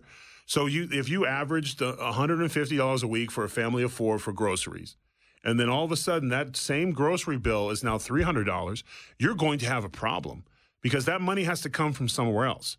And then all of a sudden your light bill's up 40% because the taxes to keep your light bill going. And no one, everyone talked about gas. No one talked about electricity. Electricity bills were killing people. All of a sudden- absolutely. At one point, you were looking at now all of a sudden your light bill was eighty-five bucks. Now it's two hundred eighty-five bucks. And then- so now that's five hundred bucks that you're out now, and you're you're not getting a raise. That's all that really they care about when their check comes and they divide it up. I got to pay for this. I got to pay for that. Pay for that, and then like they don't have anything left. What do we promote for Tyrus? Oh, uh, you know, I got my live events. You look it up on my uh, link tree. And of course, Nuff Said comes out in November. You can pre order now on Amazon and Barnes and Nobles. All right, good. We'll promote each other's books. And I will not insult you on air. Thank you. Only in person. Oh, you are going to love this hour. How about being inspired by this great story of Sage Steele? But first things first, the man that really held the keys to success to help Michael Phelps win all he did and have happiness in his life, and Tom Brady. He's known him since college, and Tom Brady simply says, without him, I don't become the Hall of Famer that, that he, we all know he's going to be. Here's my interview with his life coach, the uh, one of the real stars of the University of Michigan, Greg Harden. Greg, welcome. Well, good morning indeed, young man. Yeah, well, I'm pumped up already. So, Greg, now why is this the right time for you to write your books and and unlock and let everyone know your secret to your success? Is it because Tom Brady called it a career? Well, no, it's because people like Tom and Desmond Howard have been harassing me, bothering me, poking at me to get something done and put it out there so that people can see that it's not about sports. What I taught them is what I'm teaching anyone that will listen, and that is how to become the world's greatest expert on one subject yourself. And who taught you? Man, that's a great question. God has a sense of humor, that's for sure. And I had to learn the hard way how to get out of my own way. And that's what we're trying to do is get people to understand that usually their limitations are self-imposed. And so uh, I learned from I had great mentors. I had amazing people in my life who who signed up and believed in me before I believed in myself. So is this about success or is this about happiness? Ooh, my man. See, that's a great question because a lot of people, when you ask them to describe success, if they don't include happiness, they're confused. Because you and I know, you and I know people who are extremely successful who are not happy, who are depressed and miserable, who might even take their own life.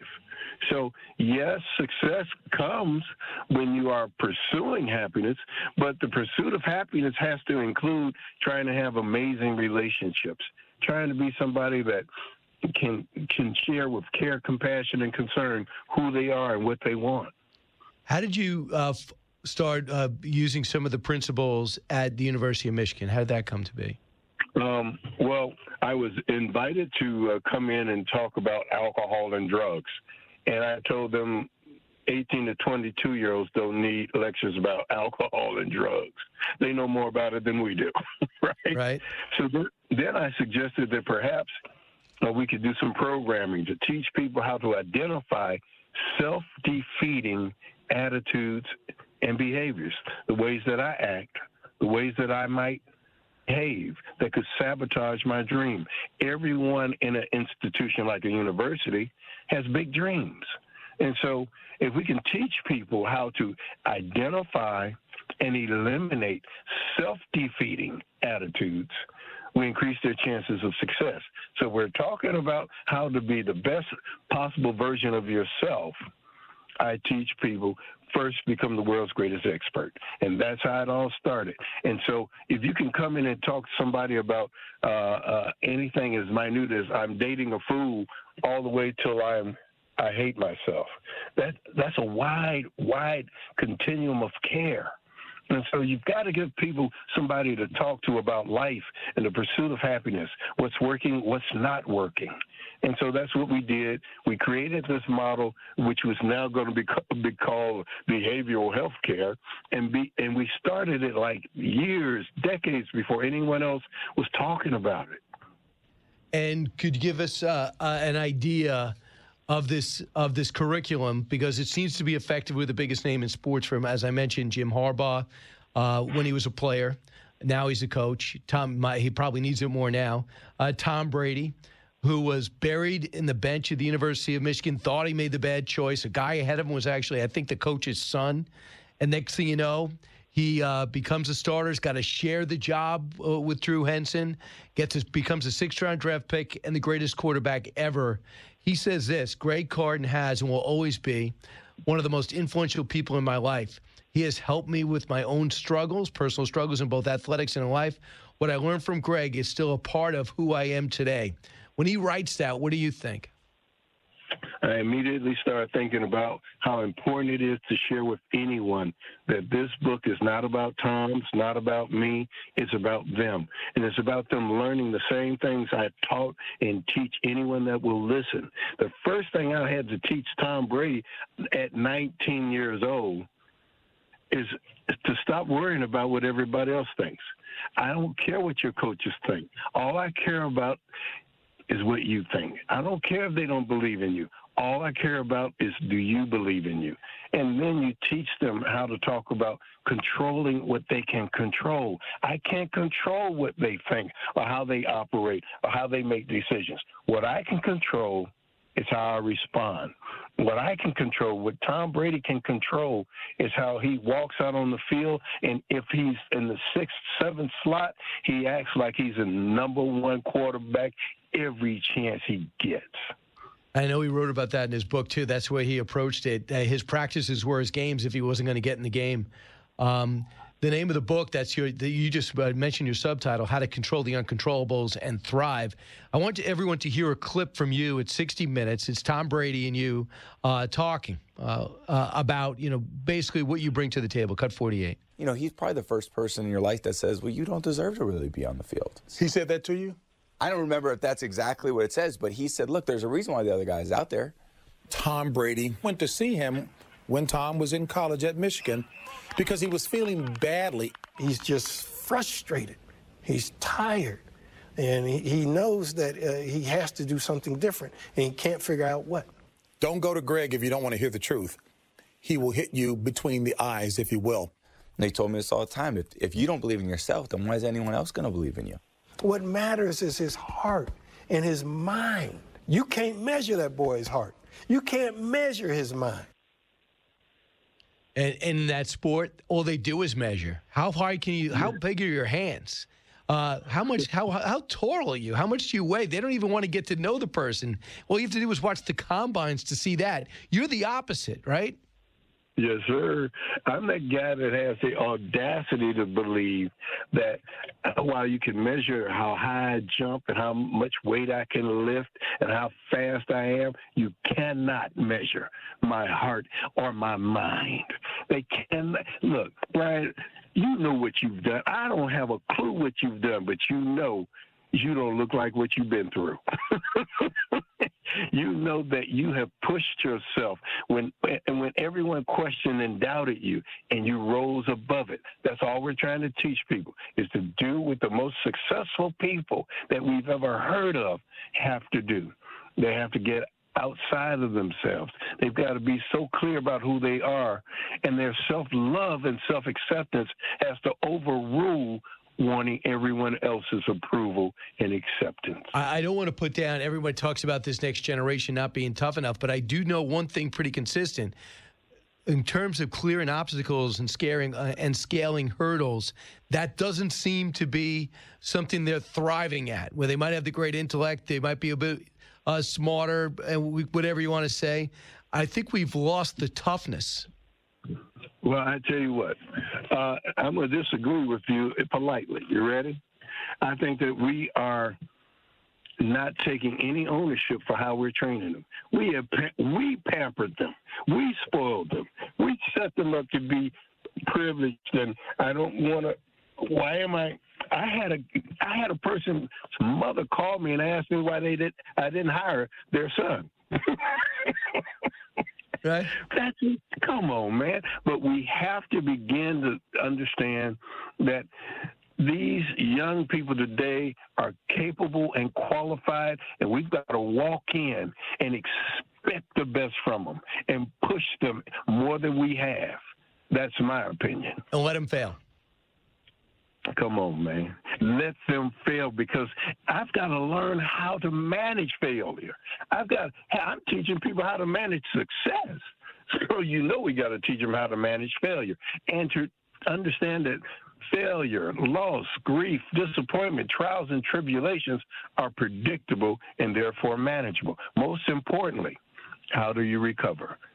When we talk about physical fitness, we understand recovery time when we talk about training for mental fitness, that's to balance out our quest to remain mentally healthy, to, to not just wait until we're in trouble and in chaos, but to practice, train, and rehearse, being more successful than the average person at recovering as fast as I can from the crises and challenges I face. Greg Harden's my guest right now. He's the author of Stay Sane in an Insane uh, World. By the way, what did you say to that mom that called up and said, Why didn't you hire their son? I asked her to perhaps she should consider calling someone else because that's not what we're going to talk about. I don't know you. I didn't interview you. Have your child call me and ask me why. Understood. So I don't know if this this really is exactly what you're talking about, but it just reminds me of what Mike Rowe said to me. You know, he goes out there and does dirty jobs, and he deals with a lot of blue collar workers who travel the country and find out what they're about. And he's amazed how how much happier they are than the Hollywood news community that he also hangs out with. And he says here, people not making as much, but they had a certainty in occupation and a pride in which they did, uh, and which, for the most part, broadly based uh, and a pride in what they did, and they had balance in their lives. He goes, It's amazing to me how hap- much happier they were. How does that fit into your philosophy and policy? Uh, Kilmeade, you know you're knocking it out the park. Think about what you're saying. We're talking about regular folks whose self worth and self esteem is not based on someone else's measurement. It's not based on how much money they make. It's not based on whether or not they get a, got an award or, or, or, or, it's based on self love and self acceptance. Remember the person in your neighborhood who didn't have everything, but you couldn't wait to go to their house? Yeah. because of that energy and the atmosphere and the attitudes in that house just drew you in. So belief in myself, belief in in, in having a life worth living, that's not doesn't come with money. It comes from something inside you. So I imagine if it does do that, for example, the 48 year old cop that retires, that identity was wrapped up in that uniform as a firefighter or a cop, or somebody that retires or uh, is no longer acting or performing, if their identity is wrapped up in their athleticism, like Tom Brady retires at 45 years old.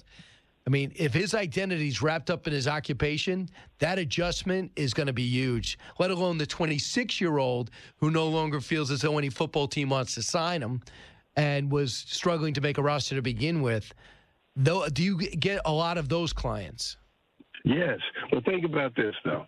I, earlier, you, you posed the question, and, and I set you up just right. What we're talking about is teaching anyone that will listen that how I feel about me must not be based on other people's opinion. Who I am, imagine telling a 19 year old Tom Brady, a Charles Woodson, a Desmond Howard, a Michael Phelps, you've got to decide with or without football, your life is going to be amazing. And once you believe that, football becomes what you do, not who you are. You just happen to do it better than most. So, so when you go up to a guy that's a six-string quarterback at the University of Michigan, who's Mm-hmm. uh, rail thin, uh, who wonders if they made the right choice, maybe they could be. In Tom Brady's case, I think he could have played baseball. Some people said. So Yes. when his answer is, "Well, it's what you think of yourself," if his answer is, "I don't think much of myself," you know. I'm not that good. Don't know many people on campus. Kind of uh, 1,500 miles away from my family. I don't. I don't. If his answer is I don't have that self-esteem, then what do you say? You say, then that's what we're going to be doing. I can't tell you how to throw a ball. I can't tell you how to read defenses. What I can teach you is to believe in yourself without question or pause, to believe that your life has meaning and purpose. It may not be football, but we're going to find out who you are and who you want to become. And that takes work. Bruh, you, we, you train to be physically fit. You have to train to be mentally fit. You don't just, you know, say, well, I came in and I saw Greg Harden and, uh, you know, uh, six months ago and uh, I can't remember what he said. You have to get coaching. You have to have, or it has to be a, recurring theme that you're going to work out on your mind. Understood. And and you know, just because you're not going to win a Super Bowl, hold up the Lombardi Trophy, it doesn't mean you can't be a winner in life. Nor should you judge yourself on that. Last thing, I also think too for younger people listening to us right now, a lot of them say, "I don't know what I want to do. I don't know what I want to major in." And uh, my answer has been, "Go find out. What does your neighbor do? Are they happy? well, what the, what is go? You know, what does interest you? Why don't you find out what is it like to own a business, a deli, a, a dry cleaner? What does it enable you to do? To you want to be a lifeguard? Go find, go talk to a lifeguard. But you got to aggressively attack it. And even if you decide, hey, that's not for me, that's still a victory. Brian Kilmeade, your stock just went up with me. Are you ready for this? You said exactly what must be said. I remember I told God if I live to see 25, there must be some purpose. I hit 25 and said, oops, I guess I made a promise. And so, okay, I've got to find my purpose. Well, guess what my first purpose was? To find my purpose. Yeah. and I pursue, to pursue it, to find out what clicks, to experiment. Like you said, bruh, you nailed it. Well, uh, you nailed it. Well, I got I got news for you. You sold a lot of books. Uh, Greg Harden, Motivating America, uh, one radio show at a time and one quarterback at a time. Stay sane in an insane world. Uh, Greg, congratulations on it and great talking to you. Thank you so much, sir. I appreciate you. All right, when we come back, I appreciate you. Uh, we'll take your calls and no excuses. Get on the phone. Don't tell me you're at work. You heard me. He's so busy, he'll make your head spin. It's Brian Kilmeade. You never have enough time to talk to a guy like Greg Harden, who's seen so much in his life and is very humble about it. Did not have the greatest start to his life, had problems with school, kind of pressure uh, to excel, didn't know what direction he had, was a really good track athlete, and then he ends up using his life lessons to help inspire kids at their most vulnerable time. And they're all mostly elite athletes. If you're playing sports at the University of Michigan, you're a great athlete, even if you don't get off the bench. But what he did for people like Desmond Howard, what he did for people like Tom Brady, what he did for Michael Phelps and so many others that you may not know, uh, really pushed Greg Harden to write a book and go out and pick it up if you want to inspire somebody. But by the way, it's a quick read. And the anecdotes of the people that you know make it really fly by because you know what they became, but you didn't know their hinge points in their life. Uh, his book is called Stay Sane in an Insane World. It was one of the interviews I did where so many people were texting me saying, What was the name of that book again?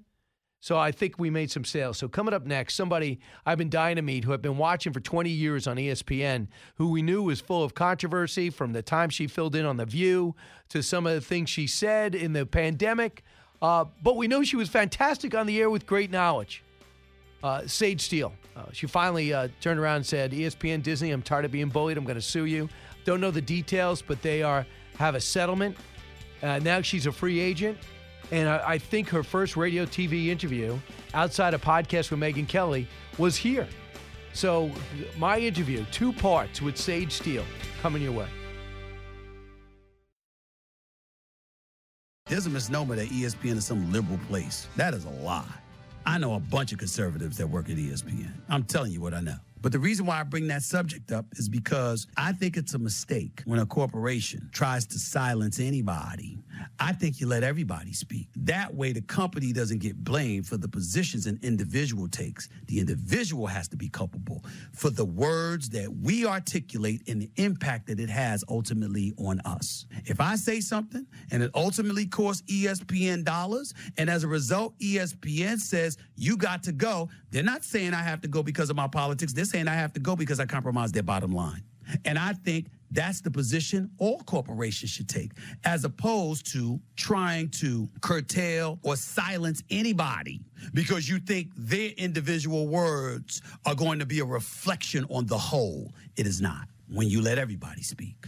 So Stephen A. Smith was was really talking about Sage uh, Steele leaving ESPN, uh, both staples of that uh, of the 24 Hour Sports Network. And Stephen A. Smith knows. I just read his book. He was suspended twice. One time he was fired, just like oh, they didn't like what he was saying. Yeah. Got suspended for two weeks because he's in a, and he's in a debate show. Yep. So. Uh, Sage Steele is actually here. If you're watching Fox Nation, uh, we're meeting for the first time, and we did have uh, being we're both half Italian. You're a third Italian. I'm half. I'm a quarter Italian, I guess. a quarter Italian. Yes, something like that. Mom's half Irish, half Italian. So what does that make me? Your yes, mom's a quarter. Yeah. Yeah, I would think, yeah, if we have to divide into thirds. Math. Well, You know, we're going to do 23 and me and just solve this Okay, once and for all. What is your take on Stephen A. Smith is kind of referring to your situation? I love that man. And I have worked with him from day one since 2007. And I have been a huge, excuse me, defender of his when he has been suspended because I, I, I didn't agree with the reasons why he was suspended at the time. And that wasn't, and that was a while ago too. But it was interesting being that it is a, his format is debate. Um, at the end of the day, Stephen A is on record, and we've had conversations about this. We, we often disagree about a lot of things. Um, my whole point from day one is consistency. And you cannot allow everyone else to talk about whatever they want that has nothing to do with sports on our airwaves, on our platforms, whether it's uh, it's any of the ESPN or ESPN Radio or even social media, and allow. And then the one person who happens to be me that speaks up about other things. And by the way, in the podcast that with Jay Cutler, in which all the comments took place, um, that was my off day, my own time asking about things that were personal to me as a biracial woman with the vaccine, et cetera. So I can have opinions on things that affect me. I, I'm not even talking about abortion. So to me, it's just being consistent. You can't have rules for some and not for others. And by the way, as a parent of three, it works that way too. Consistency is all I ever wanted, and that's what's been missing. Right. Um, you had one thing to say, and if I if I'm misstating this, but you're biracial. Yes. And you don't want to disrespect your white mom by saying that you're black or white. You're biracial. Yes. And you brought that up with President Obama. You said, "Listen, why does he say he's black? He's got a white Actually, mom." I didn't bring it up. I was on The View. Barbara Walters on live TV brought it up to me and said, "Well, what, what's wrong? Why don't you? Why do you have to say biracial? Our current president, this is in 2014, our president says he's black. Why why can't you?" And I, I'm like, what, what, "Show me the rule book." What what is this? And most importantly, why? Why does it matter? And this is in 2014 on ABC. No one had a problem with with what I said then. Fast forward to 2021, and there was an issue. I will always say it, Brian. I am so proud of all of me, yeah. of my black side and my white side. And to be told to choose is disgusting. It's wrong. That has a whole race connotation as well. And and I used to be afraid to speak about this, but when you're kind of beaten up your whole life about it, and then someone comes at you, enough. But I know from having spoken about it. The importance of getting it out there because there are so many people, biracial, young, old, kids, girls, boys, who feel this way. And I'm just not afraid. So I have to be there for them too. Why choose? The thing, and I heard you talking to Megyn about this with Barbara Walters. Basically, almost got got physical with you in the back room. I mean, was she? She was she? I know that she ended up sadly having dementia. Sure, yeah. But was I don't know if that was playing a role in that. I don't know. Listen, I, I said it kind of like jokingly because everyone who was there and witnessed it, and I, some of my friends were there. We were. It was just we were laughing. It was like I was speechless. you would think Whoopi Goldberg might have a problem with it, but you said she was kind. Whoopi was great. Yeah, she was she was great to me the entire time. I have a lot of respect for Whoopi, the human being. I really do. Elizabeth but when I saw Hasselbeck that, said the same thing, by the way. But go and. I love Elizabeth Yeah. Hasselbeck. She's a friend of mine, and I have so much respect for her and what she went through for so many years on that show. But when I, it was funny, and I said it in jest because I was laughing that Barbara Walters back and elbowed me, and I, and then people took it. Sage Steele says she assaulted her. You, you people need a life. Like stop. Oh, I know. That's one thing. Um, if you eventually ever come to Fox or anything to do with Fox, get used to that. Oh, I, I don't Google my name, uh, but you know, Sage, you've arguably had it. You've had a challenge almost every day because you are the breadwinner in your family. Yeah. You're trying to raise three kids, and you had your dream. You have your dream job at ESPN, top five sportscasters, top three maybe in the country, doing one of the. Uh, my person as a broadcaster, you're putting together these highlights, putting them together, knowing you're ad libbing half of them, doing two things at once. You have to be competent in all these sports, international names, knowing on the fly. A guy, you know, a guy scores 46 points. You better know how to sp- uh, say his or her name. Yes. I just have so much respect. Thank don't- you. You get a, a tenth of the support pe- support people actually think ESPN anchors get. You're doing everything. Thank you so much. Number one, you're in television, you understand. And So the hard. pressure, and our show is two hours live every day, breaking news. It's kind of, what people don't see, which is my favorite part, that whole hashtag BTS behind the scenes, is we are walking and talking while doing highlights. This, the studio is massive, and it is a physically challenging show, too. The directors, we are the best in and the someone business. in your ear. And someone in my ear, which is why I'm crazy. But I think it helps me in this job. Right. It's it's as close to sports as being in sports, right? Yes. Because you have to do things, adapt in real time, make your own decisions, and the ramifications are tremendous. I and you'll be loved and you'll it. be doing it again if you choose or you or you want another forum. You're not going anywhere.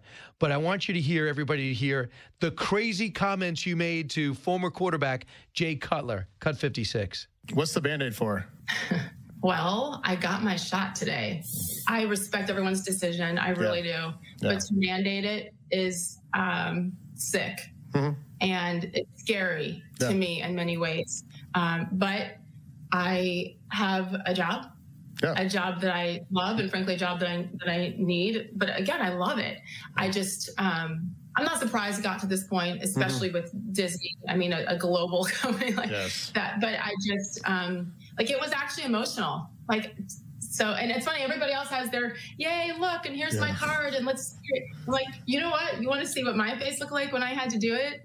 Um, so I get it to to an extent, but I think the mandate is what I really have an issue with, and and I I, I don't know I don't know what comes next. And uh, we basically got it because, you know, the same thing at Fox. You know, we had to deconflict. Everyone had to go to separate studios and to come back in, you had to get vaccinated, but you didn't lose your job. You worked from home.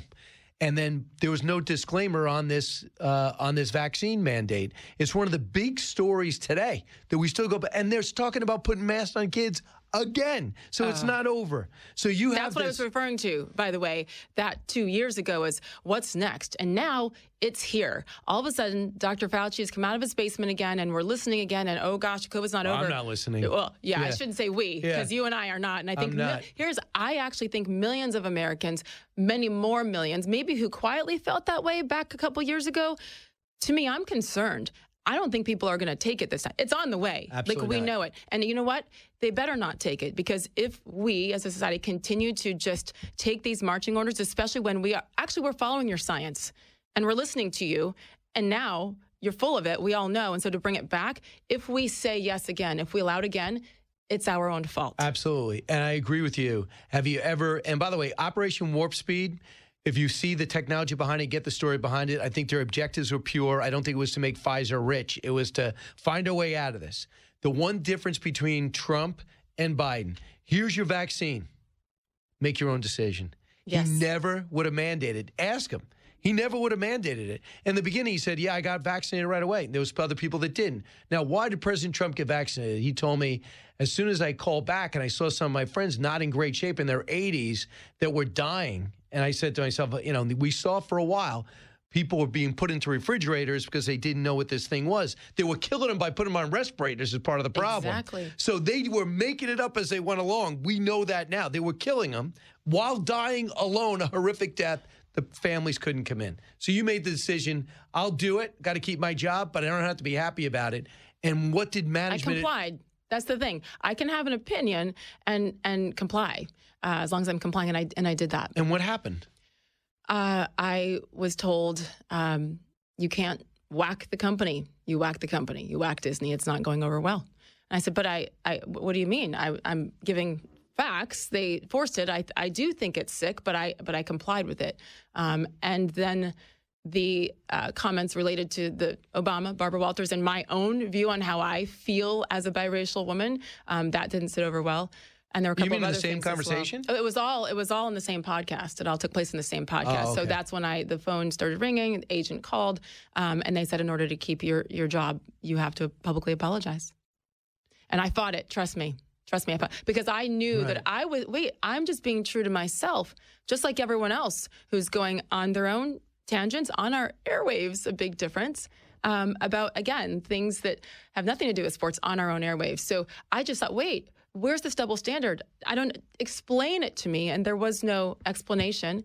Um, and so I did it, and I apologized, and then they released a statement, and then I lost assignments and things that I had worked hard on weren't promoted, and the domino effect, and it kept going and going and going. And at that point, it's one thing to apologize and move on, which is what I was told would happen. It's another thing for the punishment to continue to be levied, and that's where again, a lot of years of things building up to this, but that's where I had to personally draw my line. And uh, there's never been a, a scarier decision I've made in my life because I knew the repercussions. When you stand up and when a lawsuit is filed, um, there's no turning back. There's no reconciliation usually. And that broke my heart because my whole life, when I started at ESPN, my kids were 11 months old, two and four. They're now 17, 19, and 21. Wow. All they've known is mom at ESPN, and we've had a beautiful life there. I have zero regrets from any of it. From even even when back in the day when I stayed silent about a lot of things I probably shouldn't have. Um, but I'm not one to go way back to let me dig this up. That was my decision then. Onward. My decision now is obvious. Um, I'm so sad it had to come to this. My goal now is to, if I continue to, to speak out, and hopefully other companies are listening, especially with what we just talked about, with the potential, it seems like, of COVID coming back. Um, they have to listen to us health. employees it's my health it's my body my choice is it not so I i, think that. i think that i think that it's really now or never and i just hope that by me doing this i mean i'm just one little annoying person with a bunch of curly like but i hope that others aren't as fearful as i was for so many years because at some point shame on the employers for doing this but i do believe it's personal responsibility and i couldn't continue to complain about something if I wasn't willing to take a stand as costly as it might be. And it's been costly. But you know how many people listening right now without public positions have to put up with uh, not, let's say, a shot or things they don't agree with, bosses that are abusive, uh, situations where they're not promoted when they should because they say, I am the breadwinner. I have to suck it up and deal with it. It hurts your self esteem. But what's your approach? I got to make my house payments. I got to pay my bills. That's why I don't say- have, I don't, you know, I don't have a cushion, a two year cushion to go find myself. Right. A lot of times they just don't mix, and a lot. And Those, that's why that. people can relate to your message that you had to suck it up and say what you had to say to keep that job because you're you care about your kids. And I got a lot of pushback for people saying, "Yeah, right. You're just like everybody else. You came out on your I'm sorry tour and you, and you did it." And you know all the names, all the attacks, and that, and you know what? I, I understood it, but I, I was I was so desperate, and I wanted to be able to explain why I had to go ahead and do it, and how I why I had to apologize, because that's the first thing. Don't apologize. I had no choice. Here's the thing. As a, a mother doing this, you know, their father's um, in town, we're divorced, but but he's involved. But as the mother and, you know, um, primary custody, et cetera, um, they're watching me. And if I am encouraging my kids, I have two daughters and a son, but especially those girls, to stand tall and be strong and stand up for what you believe in and defend others, and then I st- sit silently, I, I, I couldn't do it. I was physically ill thinking about not practicing what I preach. Right. I just can't believe it had to come to this. But the stress of that moment when you had that meeting, it's almost like someone hit cymbals in your ear. You're seeing what's happening. You're seeing your career. Managers you thought had your back and friends, they all The friends are listen, the friends in quotes, right? And I actually think that's been a huge blessing because that's when It you know the herd. Oh, and it's thin, and it's a very small circle, um, and that's been painful. I'm not going to be, I'm not going to sugarcoat it. And I am a super sensitive, emotional person, but it's been a huge blessing to know who really. And by the way, people who don't agree with me on many of these topics, but it's not about that. I like you, the human. I don't care what your job is. I don't care what your opinions are. It's about the human connection and loyalty. Loyalty. I'm an army kid, right? I mean, loyalty and integrity and principle Right. matters. When we come back a few more minutes with Sage Steele, kind enough to be in studio, wasn't able to do that. Would, was ESPN let you? No, they would never let you come on Um, Fox, would they? I'm not. Oh, Stephen I'm- A. I'm Smith not- used to. I'm. I'm not Stephen A. We're not Stephen A. There's one Stephen A. Back in a moment. Newsmakers and newsbreakers. Hear it first on The Brian Kilmeade Show. Breaking news, unique opinions. Hear it all on The Brian Kilmeade Show.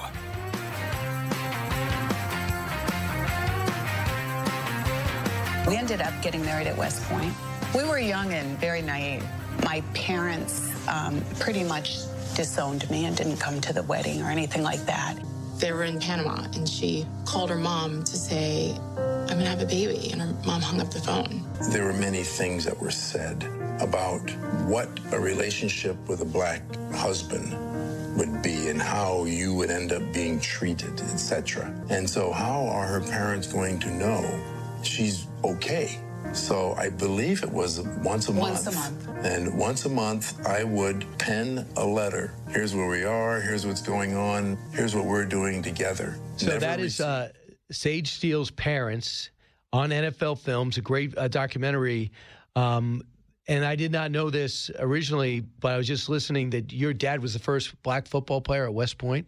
Play varsity football ever at West Point, broke the color barrier. Yeah, Unbelievable. But they were talking about what it was like for them personally. What years are we talking about? They got married in 1971, so in October is 52 years for them, and it was just coming off of the civil rights era and Vietnam and such a difficult time. And my mom's um, parents disowned her, a white mom, for marrying a black man.